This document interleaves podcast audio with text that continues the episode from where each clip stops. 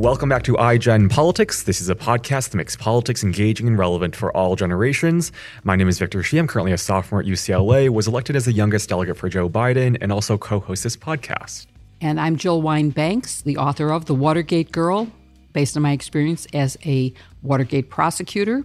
I'm also the wearer of hashtag Jill's pins, and today's pins reflect the rivalry between Barb McQuade from Detroit and me from Chicago about whose hot dogs are better. So I take it that we will win because Chicago has a bigger population if you have to vote.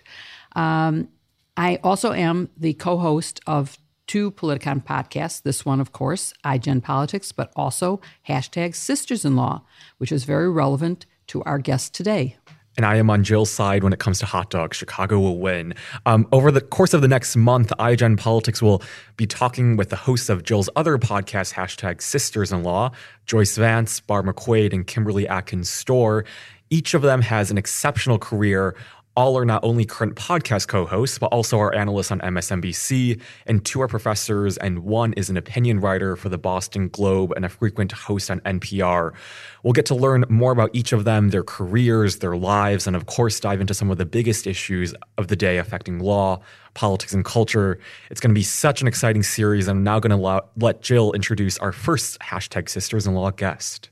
And that person is Barb McQuade who currently, as Victor said, is the co host of hashtag Sisters in Law.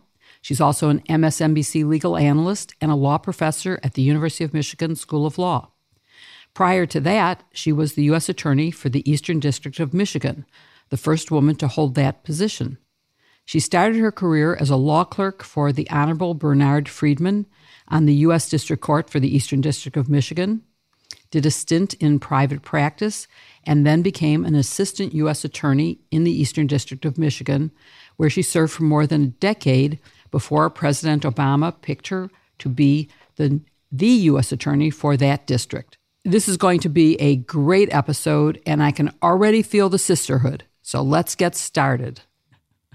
Barb, thank you so much for joining for the first crossover series of iGen Politics and hashtag Sisters in Law. Oh, I am so glad to be with you, Jill and Victor. What a pleasure. Thank you for having me. It is such an enormous treat for our audience. And one of the things that we love doing on this podcast is trying to give our, under, our, our, audience a better understanding of who they see on TV and read on social media and the opinion pages.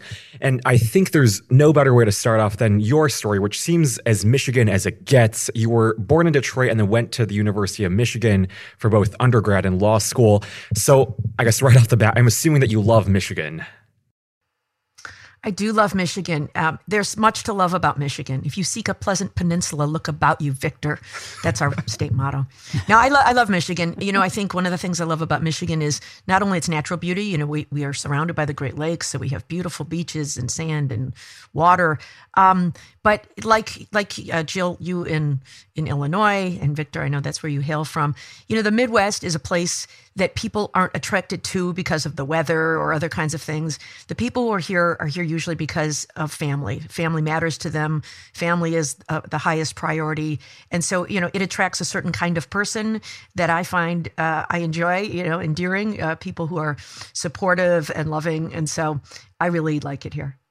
Definitely. And because we have so many young listeners in the audience, talk a little bit about your undergraduate days. Um, what did you study and what was most impactful to you um, during that time? Well, my major was uh, a double major in economics and communication. But what I say I really majored in was the Michigan Daily, which mm. was the campus newspaper. I spent a lot of time uh, on the paper. Uh, I covered sports. I got to go to a Rose Bowl in, there in California, Victor. You're stomp, stomping grounds now. Uh, at the time, Jim Harbaugh, who's now the Michigan coach, was the quarterback of the team. So Ooh.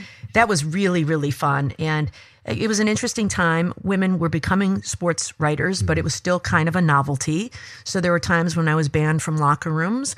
But I'm pleased to say that Bo Schembechler, who was the you know hard scrabble old school Michigan football coach, was always very very good to me.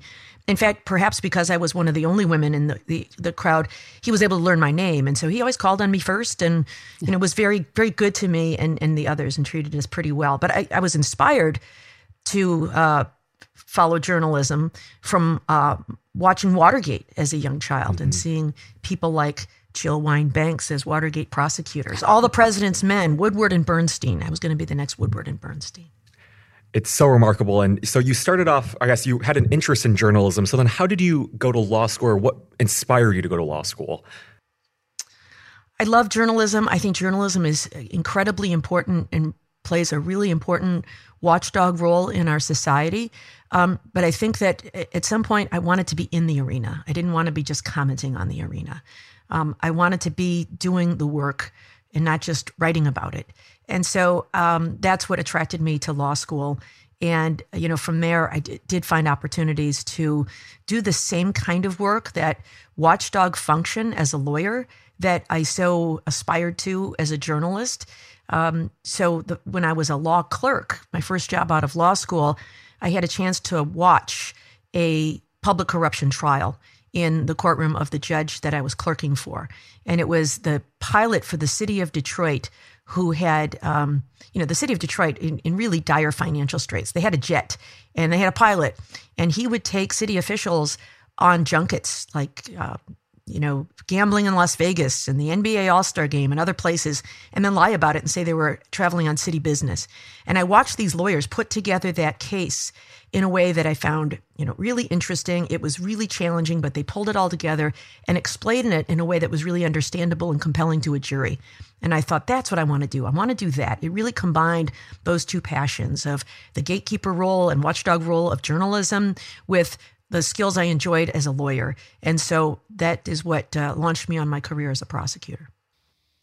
It's so interesting to hear that, Barb, because as much as I've known you for all these years now, I never knew that you wanted to be a journalist first. And my undergraduate degree is in journalism. Mm-hmm. And I went to law school because I thought it would get me a better job in journalism. Yeah. And didn't realize that discrimination in journalism was as was even worse in law. But um, that's so interesting. And when I had a chance to actually go into journalism, I reached the same conclusion you did was I'd rather be making the news than reporting the news. And that's why i decided to stick with law. So that's that's really interesting. One thing you didn't mention when you were talking about loving michigan is detroit hot dogs. I of course know that chicago hot dogs are better and hence i'm wearing today a giant pin although not as big a pin as i oh, actually wow. have which i'm now holding that up giant. for chicago hot dogs but i am wearing your detroit hot dog looking forward to when we can be in Detroit so I can taste a Detroit hot dog. Thank you, Shel. And so I, I did, of course, know about your love of sports. And the other thing that I want our audience to know is you have the best sense of humor and you are the wittiest. Um, I, I love learning that about you. But you have some very strange holdbacks, like you won't do underwear or toilet paper ads. And unless, of course, the underwear has pockets, you might do it then. so love pockets. Talk about that, you know, for someone who is as confident and bold in the public arena, how that comes about that you have that hesitation. Wait a second. So you're going to make me talk about the things I don't want to talk about? yes. I thought I had an out clause in my contract for that. I'm going to demand double. You're going to have to double my pay for that, Jill. Double my. Okay, my I, I, definitely fee. will. Yeah. Um, you know, I just think it comes from a place of privacy. It's not a, you know, if I were talking about a case and had to discuss, eh, you know, a, a sexual assault case or, uh, and it was important to discuss certain terms, I would certainly have no qualms about that.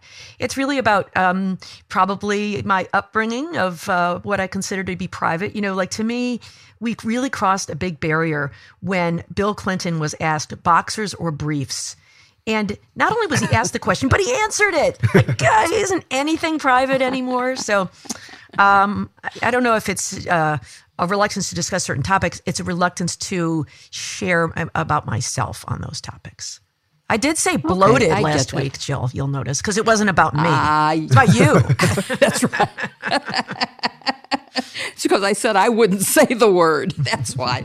Okay, so let's go back to talking about advice for young people. Um, I always talk to young people about law school as a great way to learn critical thinking skills, problem solving skills, things that are invaluable no matter what occupation you end up in. And um, I'm wondering, first of all, if you feel the same way about it. Is that a valid thing, or is law school only for people who really want to be lawyers? I completely agree. You know, I think now because law school is so expensive and it is a big chunk of your time, people advise young people that you should only go to law school if you're absolutely certain you know what kind of lawyer you want to be.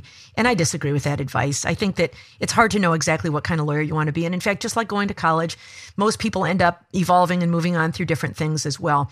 And I agree with you. I think it is um, a really great way to learn critical thinking skills. Um, as you said, Jill, it is a disciplined form of thinking. You have to think in terms of elements of offenses. It isn't about someone generally doing something bad makes them criminal, which is sometimes hard for members of the public to understand. It isn't that someone did something bad.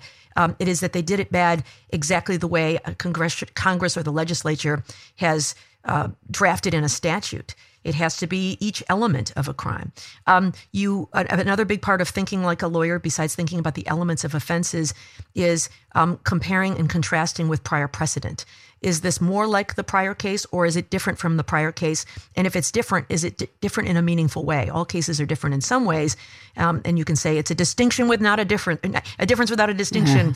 Um, you know, if it is um, you know, only different in peripheral ways. And that's a big part of what lawyers do is they advocate for their clients saying this is just like this prior precedent and therefore you should rule the same way. And the other side might say it's different from that prior precedent. It's it's different in the following important ways. And because we can distinguish the case, you should also rule in a different way. And that requires a discipline of thinking. So I, I agree with you that I think it's useful for everybody if you want to be an informed and engaged citizen to learn how to think like a lawyer. Can you talk a little bit about your um, experiences at UMich and compare that for undergrad and law school and what you found to be most different um, between those experiences? They were very different, but very enjoyable in different ways. As an undergraduate, uh, the University of Michigan felt big, and it is big. You know, some I don't know, forty thousand students or something like that. It's enormous. I I had classes all over campus. Um, I went to talks and lectures and sporting events and musical performances and met students from all over the world. And it was, you know, wonderful. And the Michigan Daily was my way of making that huge university smaller. And that was kind of my cohort of friends. Um, the law school is much smaller. A class is about 320 people. Uh, so the whole law school is under a thousand students. And unlike a lot of law schools, there's a law dorm. It's called the Lawyers Club. Oh, wow. It's beautiful. It's this, you know, beautiful courtyard with a dining hall and a library attached. And um, most of the first year students live within the Lawyers Club. And so I went from this enormous university to a very small school experience. And um, you know, they say some people say going to law school at Michigan is like going back to high school. It's not. It's more like going back to junior high school.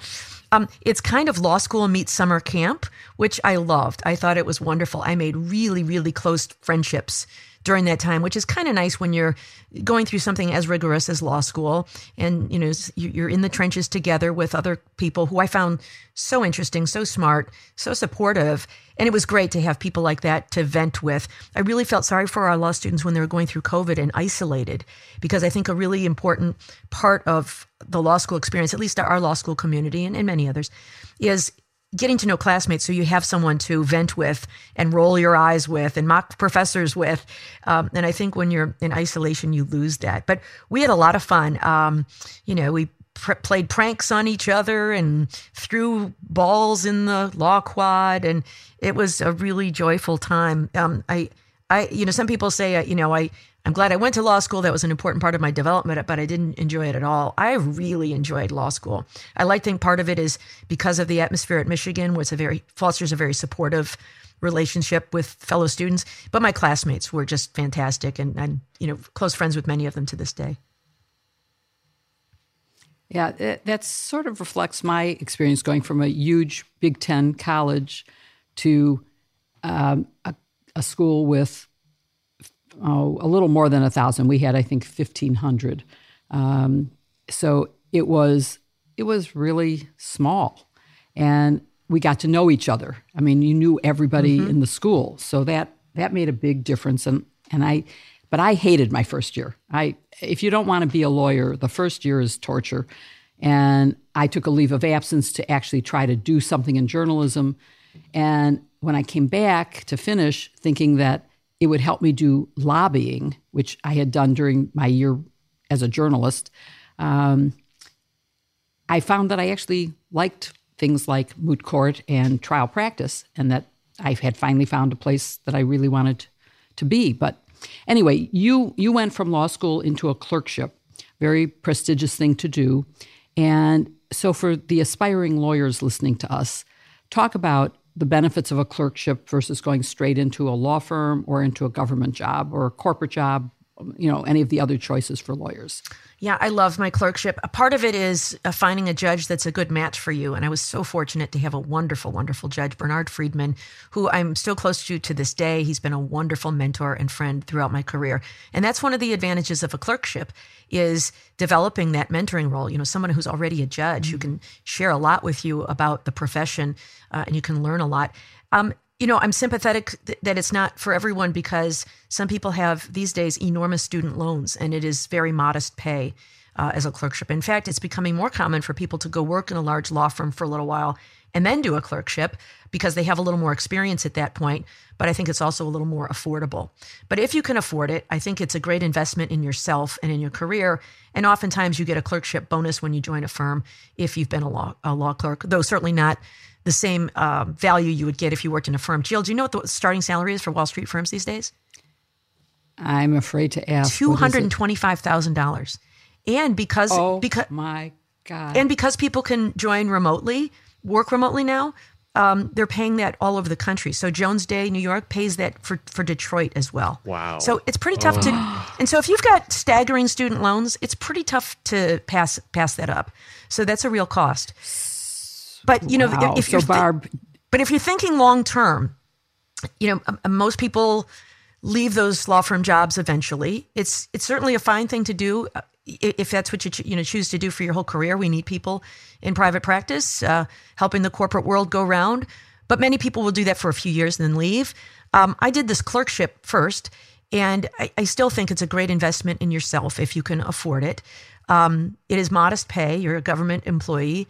But um, I found one, it exposed me to all kinds of law. For example, it was there that I saw the work of the U.S. Attorney's Office and decided I wanted to be a prosecutor. I never would have had that window into what prosecutors do if I had not had that experience. But you also really hone your writing and research skills. That's much of what you do. The lawyers submit briefs, and then you read the briefs, you read the cases, you prepare a bench memo for the judge. The judge hears motions. Um, you discuss with the judge how he wants to rule, and then you draft the opinion in order. And then the judge marks it up and you learn, you know, direct feedback to improve your own writing and research. But you also see the whole spectrum of lawyering from very good to very bad. And you get the feedback of a judge about what was effective and what was not effective. And so it's really educational. You also build relationships within the courthouse. I became friends with all of the other law clerks in the building who are now partners in law firms and doing other things, judges themselves. Um, you get to know all the other judges and all the courthouse personnel. And that has value as you practice throughout your career, if it's the same city where you're going to practice. So I thought clerking was really a tremendous, tremendous uh, growth opportunity for me. So I just said, oh, wow, when you gave me the current Wall Street salary, just to age myself, when I graduated law school, do you know how much the starting salary was? And it doubled the year that I graduated because my class all wanted to do public service. Mm. Do you have any idea in 1968 what the salary was? No, tell us. I bet it, we're going to be shocked. Uh, 15,000. Wow. wow. Oh, my goodness. Yeah. Well, I mean, the cost of living and was much less then, right? But not that much. It, I think it's it, really, it, um, you know, gone no, up exponentially. It, it was, it, it definitely, I mean, I I could live fine on that, and ended up choosing to go into government, which paid eleven thousand. Mm. So that's seems like you know it's a huge difference percentage wise. You know, fifteen to eleven. Anyway, um, I thought that was yeah. pretty shocking. Um, so, but you did eventually, after your clerkship, you did go into private practice for a little while. Mm-hmm. So, what kind of practice did you? What What was your specialty there? Yeah, large firm. Um, you know, mostly corporation suing corporation, and I got a lot of good experience there. I did you know depositions and uh, motion work and uh, document review and answered interrogatories, all the things that people do in large law firms. I actually liked my firm. I worked with nice people. I enjoyed it, but I found that um, oftentimes the work was. Um, it, it was litigation, not trial work, if you know the difference. So it is, Yes. y- you sort of work through the case, you try to get it all ready for a motion for summary judgment. You file the motion for summary judgment. If you win, the case is over. More often than not, you don't win, but you have pared down the issues for trial. And at that point, um, people higher up on the case than I was, the partners, would then settle the case. And that was the process. And I, after a while, you know, I'd say, wow, I did all that work for nothing. And the partner would say, no, it wasn't for nothing. It helped us to assess the value of the case. And that was what permitted us to reach a settlement. Both sides were honing, you know, their the value of the case.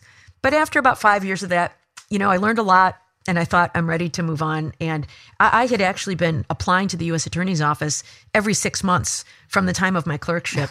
But it's not the kind of place that typically hires people right out of law school or right out of a clerkship, just because it- the, the applicant pool is so competitive. You know, few, very few people leave, and so they only hire a few people a year.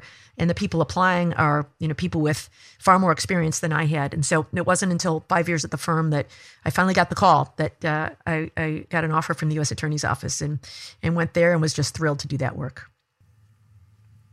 Amazing. So, after a dozen years as an assistant U.S. attorney, in January of 2010, you became a U.S. attorney in the same district in which you served as an assistant U.S. attorney, um, which means that you went from being a line attorney to supervising all of the assistant U.S. attorneys and setting policies and priorities for them.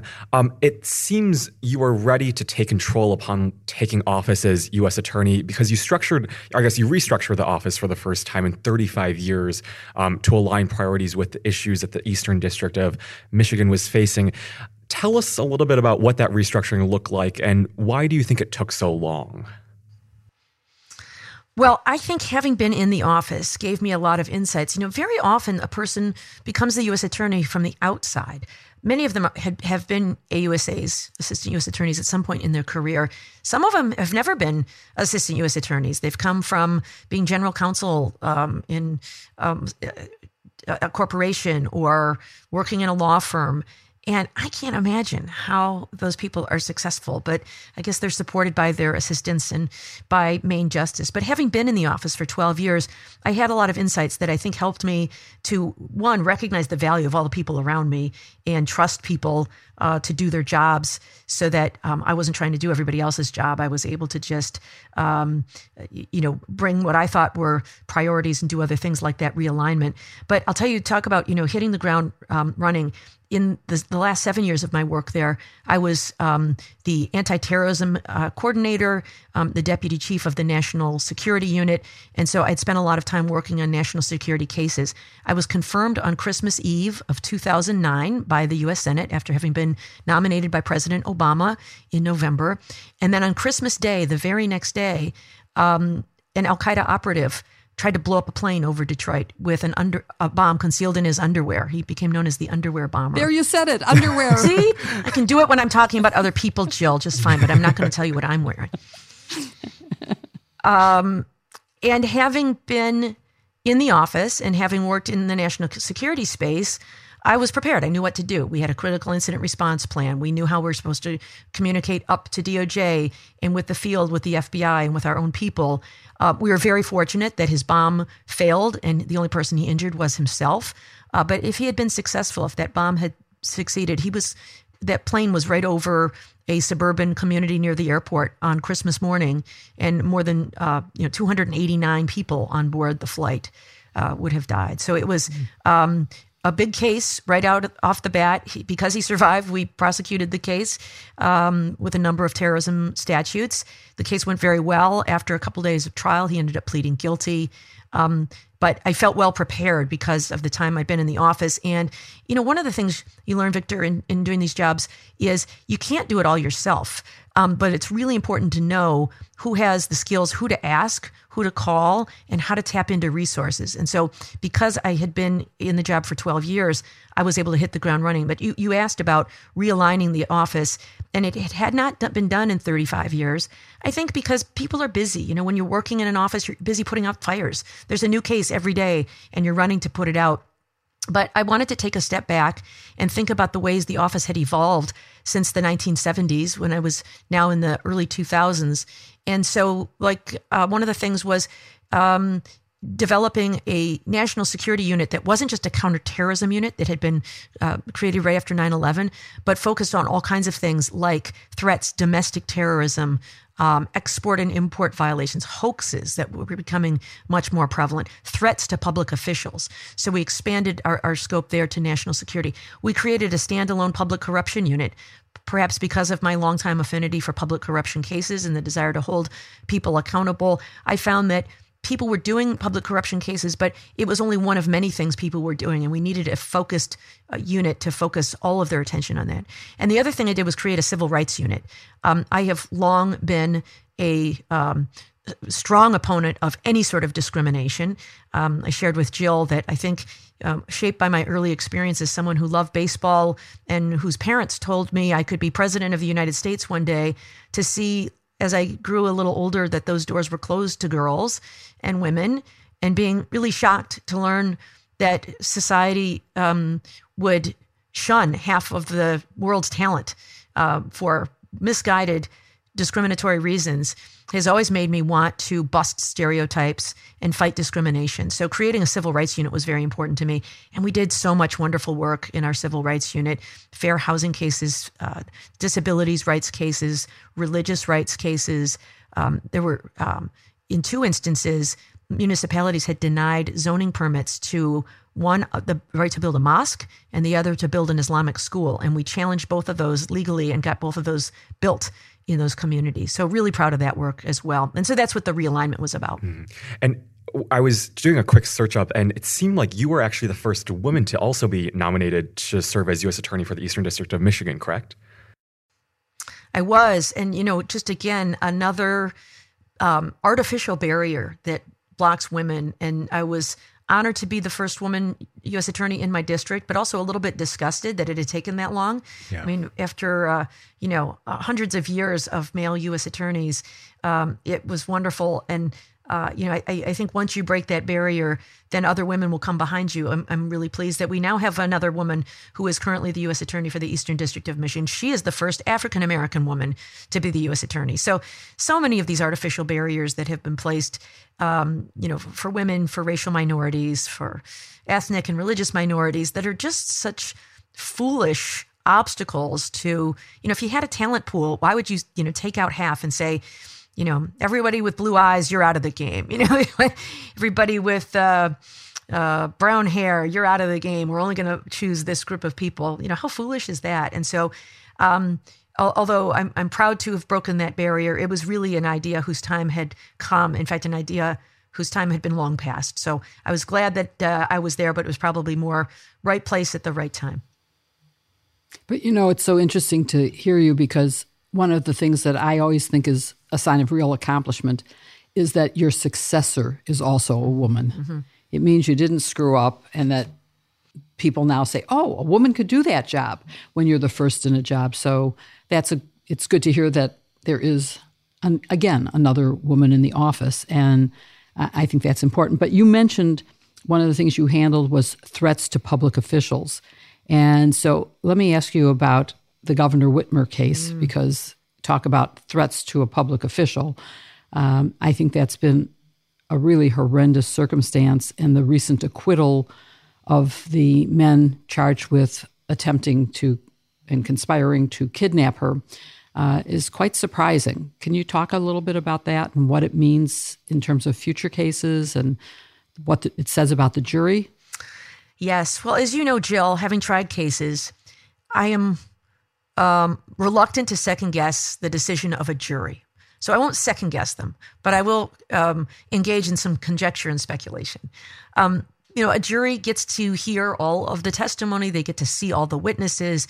And so I think they are well positioned to assess the case. I did follow it closely in the media, but I wasn't in the room. So, uh, with that caveat, I'll say a couple of things. Um, they found two of the defendants not guilty of all charges, including a weapons charge, which was, you know, there's no uh, entrapment theory on that one. You know, he possessed a, a, a sawed off uh, weapon and firearm, and he was acquitted of that charge as well. Uh, but so two of the four defendants were acquitted. Two of the defendants um, were did, uh, did not get a verdict. There was a mistrial for two of them. So that means the jury was split and was hung on whether they were guilty or not guilty. The charges were conspiracy to kidnap mm-hmm. Michigan Governor Gretchen Whitmer and conspiracy to use weapons of mass destruction, which were explosives. Um, and the plot, as it was described during the trial, was that these um, four men, along with some others who were charged in the state, had were angry about COVID shutdown orders issued by the governor in the early days of the pandemic, and they planned to kidnap her. Um, they uh, surveilled her home twice, uh, which is in northern Michigan. She has a vacation home. Um, and, you know, to me, it's so important that this went beyond talk to action. They actually went to the home, they found it, and they surveilled it with um, night vision goggles. They um, built what they called a shoot house, a prototype, where they hung human silhouettes to practice with guns to extract her from her security detail. Um, they surveilled the underside of a bridge because they wanted to blow it up so that it would delay the police in responding to the scene of the kidnapping. Um, so, all of those things to me take it out of the realm of mere talk and into the realm of action. Um, and the charge was conspiracy, which is an agreement. One of the men who was a member of this group was very disturbed by this plot. And so he, he called the police and he told them about it. And the police um, called the FBI, and the FBI asked him, Would you be willing to stay involved as an informant to help us bring these offenders to justice? And he said yes. And so this informant stayed on the inside and recorded conversations and shared them with police. He also introduced an undercover FBI employee as a member of the group who was also able to um, pretend to be part of the group and gather evidence. Um, the the defense was this was all just um, idle talk, and to the extent they were egged on and said these things, it was because the government pushed them to say those things. I never heard any evidence that the government did that, but that was the argument of the lawyers. Um, as you know, Jill, the entrapment defense makes it a defense if the government either overcame the will of people um, to commit a crime or you know presented an irresistible uh, opportunity for people who are otherwise not predisposed to commit a crime or engaged in significant outrageous misconduct. Um, I didn't hear anything that amounted to that. Um, you know, if the idea originates with defendants, then typically that's sufficient to defeat that defense. And so we get these verdicts. And how do you explain it? I um, I know that the demographics of Western Michigan are very conservative. It's a place that typically elects Republicans. Justin Amash, you may recall, was a member of Congress who was a Republican, a very conservative Republican, came from that district. He voted to impeach Donald Trump um, in the first impeachment and was uh, uh, unable to run again in that district because people were disgusted with his vote to impeach Donald Trump. So I think that gives you a little bit of the flavor of that part of the state. And so I worry that there perhaps were members of the state who were skeptical of the FBI. I worry that four years of Donald Trump pounding away on the theory that the FBI is corrupt and engages in witch hunts and hoaxes sensitized that part of our state to believe it. Um, the fact that they were hung and it was not an acquittal says to me that not everybody uh, has that view. But, you know, at the time, Jill, you and I and others were saying every time Donald Trump pounds away at the FBI like this, he's making it harder for the FBI to do their job all over America. Um, if they want to be witnesses at trial, it's going to be harder for them to be believed. When they knock on the door in a kidnapping case looking for help, um, and witness testimony and information, people are going to be less likely to open the door. And I think we may be seeing the fruits of that now. Yeah. So you just mentioned Donald Trump in connection with, with this problem. And you also wrote a press memo, a prosecution memo in the form that you would do if you were in a prosecution office, a U.S. Attorney's office, to present the case for why you should be prosecuted. And it was a compelling case of why, based on public evidence, not based on what the grand jury knows, which must be more or could be more than what is publicly known. We only know because of the committee, the January 6th committee, having public uh, information available.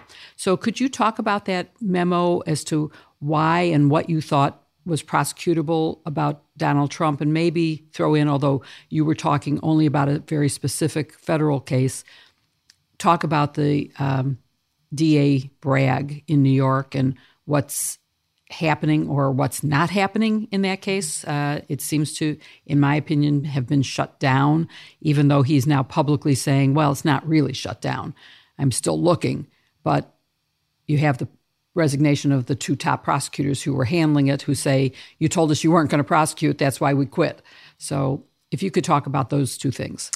Yes. Well, I wrote this prosecution memo because I saw that it, it seemed to me that we have amassed so much evidence in public, in plain sight, that just based on that, um, I, I kind of went through the process of writing a prosecution memo. And I don't know about you, Jill. I once heard George Will say this I don't know what I think until I've written about it.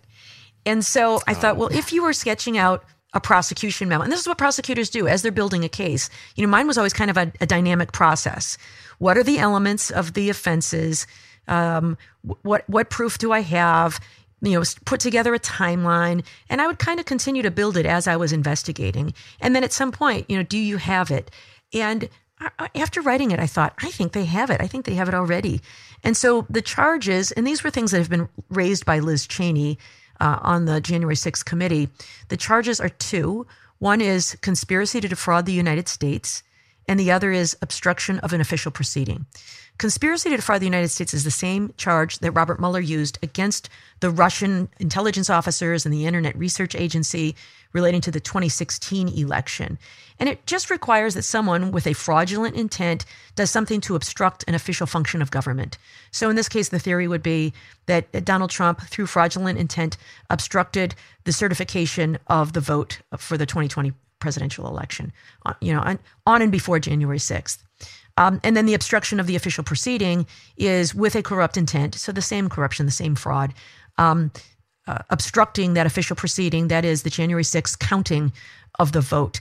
And to me, Jill, it, it may be that they reach the point where they are able to connect Donald Trump up with the Oath Keepers and the Proud Boys and others who led the physical attack on the Capitol and, you know, Donald Trump's exhortations at the ellipse uh, to go to march to the Capitol. But I don't think you need to go there.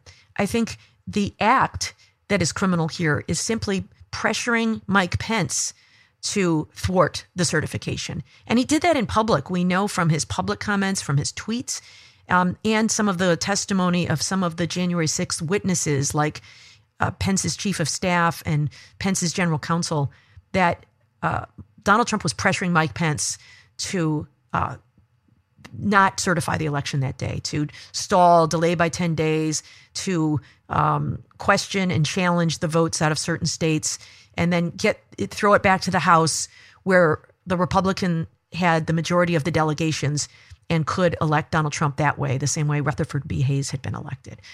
But that theory is only fair if you know um, uh, that there is some reason to declare the elections failed in the states. In fact, Donald Trump, I believe the evidence shows, knew that there was no fraud in the election because there is none. There's not a scintilla. And so the hardest part of any kind of case is proving intent. And the jury instruction goes something like because we cannot read another person's mind, um, you, to, you can infer intent using your common sense, looking at all the things the person did, the person said, the person knew, um, and all the things that happened. And so in this case, you'd have to show for both of these charges that Donald Trump knew there was no fraud. And how do you know that? Well, there are a lot of ways. Um, William Barr told him there was no fraud. His handpicked and very loyal attorney general. Uh, Chris Krebs told him he was his cybersecurity director for the national for the uh, Department of Homeland Security. He said it was the fairest election in history. Um, his own director of national intelligence, John Ratcliffe, certainly a very loyal Trump supporter, said there was no uh, intelligence to suggest a fraud in the election. Uh, 60 more than 60 legal challenges around the country were rejected finding no fraud and in fact the one that disbarred rudy giuliani said not only is there not overwhelming evidence of fraud there's not a scintilla of evidence that there was fraud not a scintilla of evidence um, Brad Raffensperger in Georgia told him there was no evidence of fraud. Rudy Giuliani on election night said, let's just say we won. And we know from even before the election, Donald Trump was saying, if there's vote by mail, this will be the most fraudulent election ever, even before there was any hint of it. So I think there's enough there already. But um, no doubt you want to do more investigation. And I think, as we just saw in the Whitmer case, all you need is one to hang a jury. Um, that if you're going to have a, a, criminal charges against Donald Trump, that means you've got to get 12 strangers to convict him beyond a reasonable doubt.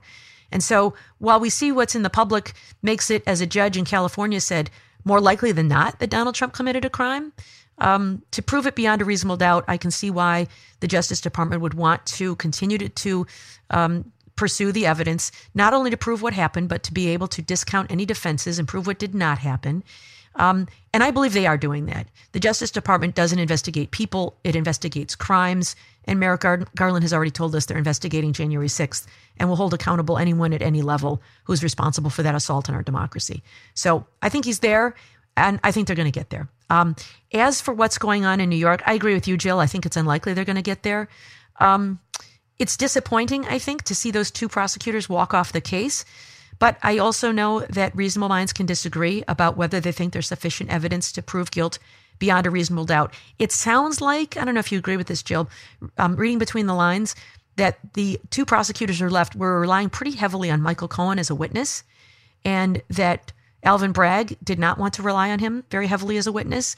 And so they thought they had it between documents and things like um, Donald Trump assessing the square footage of his apartment on um, Fifth Avenue at 30,000 square feet when it is in fact 10,000 square feet is enough, an objective enough lie. or assessing a property to be worth $400,000 one year when it was only worth or $400 million one year when it was worth only $200 million just one year earlier that that's enough, especially when you combine that with what Michael Cohen has to say about how he would inflate and deflate assets according to his needs. Um, but it sounds like what Alvin Bragg is saying. I don't think it's there yet, but we'll continue to investigate. And if we find more evidence, then we will bring charges. And I think these two prosecutors thought, you know, we're at the end of the line. We, we know what we have. Um, we've looked wherever we need to look, and it's just not there. Now, maybe someone like Allen Weisselberg, the CEO who is charged with tax counts flips and but it seems like all of that is pretty unlikely. So I'd be surprised if charges uh, develop eventually. Uh, but I guess Alvin Bragg has said we're not going to stop looking. Um, but it seems that he's concluded that based on the evidence they have, it's not sufficient. And I, I don't doubt him. By the way, he's elected by the people of New York to have this job. He's the one who gets to make this call. I don't think he's you know chicken or dumb or corrupt. I think he just appreciates just how hard it is to get a guilty verdict beyond a reasonable doubt and just thinks the evidence isn't there yet. Yeah, I, I'm sad to say I think it probably is over and that there's not going to be some huge finding. I personally think that based on the public evidence, the documents, as explained by Michael Cohen, would be a prosecutable case, in my opinion. I would certainly be willing to take that risk. Um, and criminals testify against other criminals. It's not unusual to have someone who is convicted of perjury or a even more serious crime um, be the one who is the key witness against any defendant. Sammy the Bull so Gravano, right? Committed, I don't know, yeah, five murders oh. or something. Right. Maybe today you know, they're John even more Dean, credible than an FBI agent. John Dean was in jail when he was yes, testifying for one. us because that's that's who knows about crimes unless it's a bank robbery where you have a customer who happens to be an eyewitness. Most people who know about crimes, particularly serious white collar crimes, are criminals. That's who knows about it. So, um, I, yeah, I, I would certainly go ahead with it. So this question pertains to your position now, which is at a, which is at UMich Law School as a law professor, which feels like a full circle moment, given that you went there for undergrad law school and now as a law professor. Talk about what options you considered after leaving um, your time in government as uh, U.S. attorney, and why you decided to become a law professor. Well, you know, I, I considered working in a large law firm. Um, I considered running for public office. Um, I considered going in house at some corporations, but um, teaching really struck me as the place I wanted to be. You know, at this point in my career, what I really want to do is have a positive impact. Um, I, I, don't. I don't need to maximize wealth. I mean, I'm. Uh, the ways the ways to become rich are to earn more, desire less, and I've been pretty happy with a modest lifestyle um, all my life. So I desire less, I guess, than other people do. Um, but I wanted to have a positive impact. Like that is my currency. Is uh, you know, I used to tell our prosecutors we may not make the same salaries as the Wall Street law firms, but we get rich in other ways, and I think richer. It's a richer life when you're having a positive impact. And after you know what we saw in the election of 2016, I started this job in 2017. I, I thought it was so incredibly important to help the next generation of lawyers understand the importance of the rule of law and have a deep respect and knowledge um, of the Constitution and of our norms and of our institutions. Because I think that there is a temptation to say, well, Trump blew it all up. And so opponents of Trump need to just fight back, fight, fight fire with fire. And I think fighting fire with fire just means we all get burned. Um, what we really need to do is restore our institutions and the rule of law and our Constitution. And I, I, think that's what's so important. And so I had an opportunity to do that, and I've loved it. Um, I've been teaching for five years now, and I find it so enjoyable.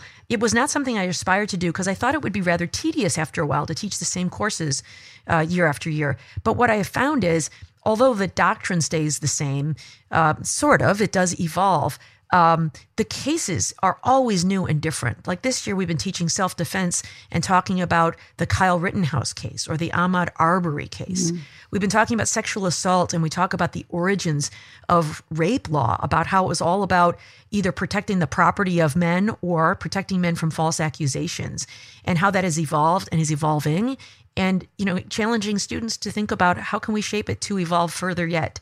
Uh, you know so much of the law is a work in progress. So it's been really fun and challenging and i learned so much from students. I learn uh, more from them than they learn from me i'm sure. Um, and it has made me you know uh, feel very challenged. I tell students that you should look for work that is interesting challenging and important and to me teaching is off the charts on that scale Boy, and are they lucky to have you? That is for sure. I wish I had had a professor who inspired me the way your statement just did. And I also will say, because you said running for office, and um, right before the conversation, um, I guess we had a bit of an exchange via email between you and Jill in terms of what we want to talk about. And you were saying that you were told as a young child that you couldn't be president. So I'm just launching on this podcast that hopefully one day, if you decide, we will get you to become president as the first woman um, and break that barrier. Um, but this has been well, wonderful. Maybe not me, but I, I do hope that barrier gets broken in my lifetime. That would be a huge accomplishment. Victor and I volunteer to campaign yes. for you no matter what the position is. And Victor's a great campaigner. He has a lot of experience. And so you'd be lucky to get him on your staff. So I'm sure that's true. Something. Thank you. I, I want to work on Victor's campaign. That's my goal. I would be honored. I, I think there will be one of those too. So, but Barbara, this has been so fascinating. I loved talking with you. I appreciate your taking the time to let our audience get to know you better and and I learned yeah. things. I mean, things like the journalism. I I'm just I'm I'm astounded and happy to know all these things. So, thank you very much for sharing with us. Thank you so much for having me. You have a very esteemed list of guests, and I am honored to now be among them. Thank you. Well, let me just say, you wrote an article. I was asked to do something for the student law, uh, student lawyer for the American Bar Association, and part of persuading me to do it was saying, well, here's a list of people who did it. And of course, the one that I read was yours because I picked you out of that list. And I thought, I can't ever say anything as smart as Barbara's saying, so I'm not going to do this. And I did finally cave in and agree to do it. So I have you to say, you almost got me not to do it because yours was so good. Uh, I bet you have a lot of wisdom. I know you have a lot of wisdom to share. but anyway, thank you for being with us today, and uh, go go teach those kids so that they can be smart and help our world to be a better place. Thank you. yes, thank you so much. We hope you enjoyed this episode with Professor McQuade as much as Jill and I did, and we hope you'll tune in next week for another episode of iGen Politics. We'll be back next week with another episode, so be sure to follow us wherever you follow your podcast, whether it's Apple Podcasts, Spotify, Google Podcasts, and be sure to subscribe to us on YouTube if you watch us on YouTube. Like this video and also hit the bell for our weekly notifications.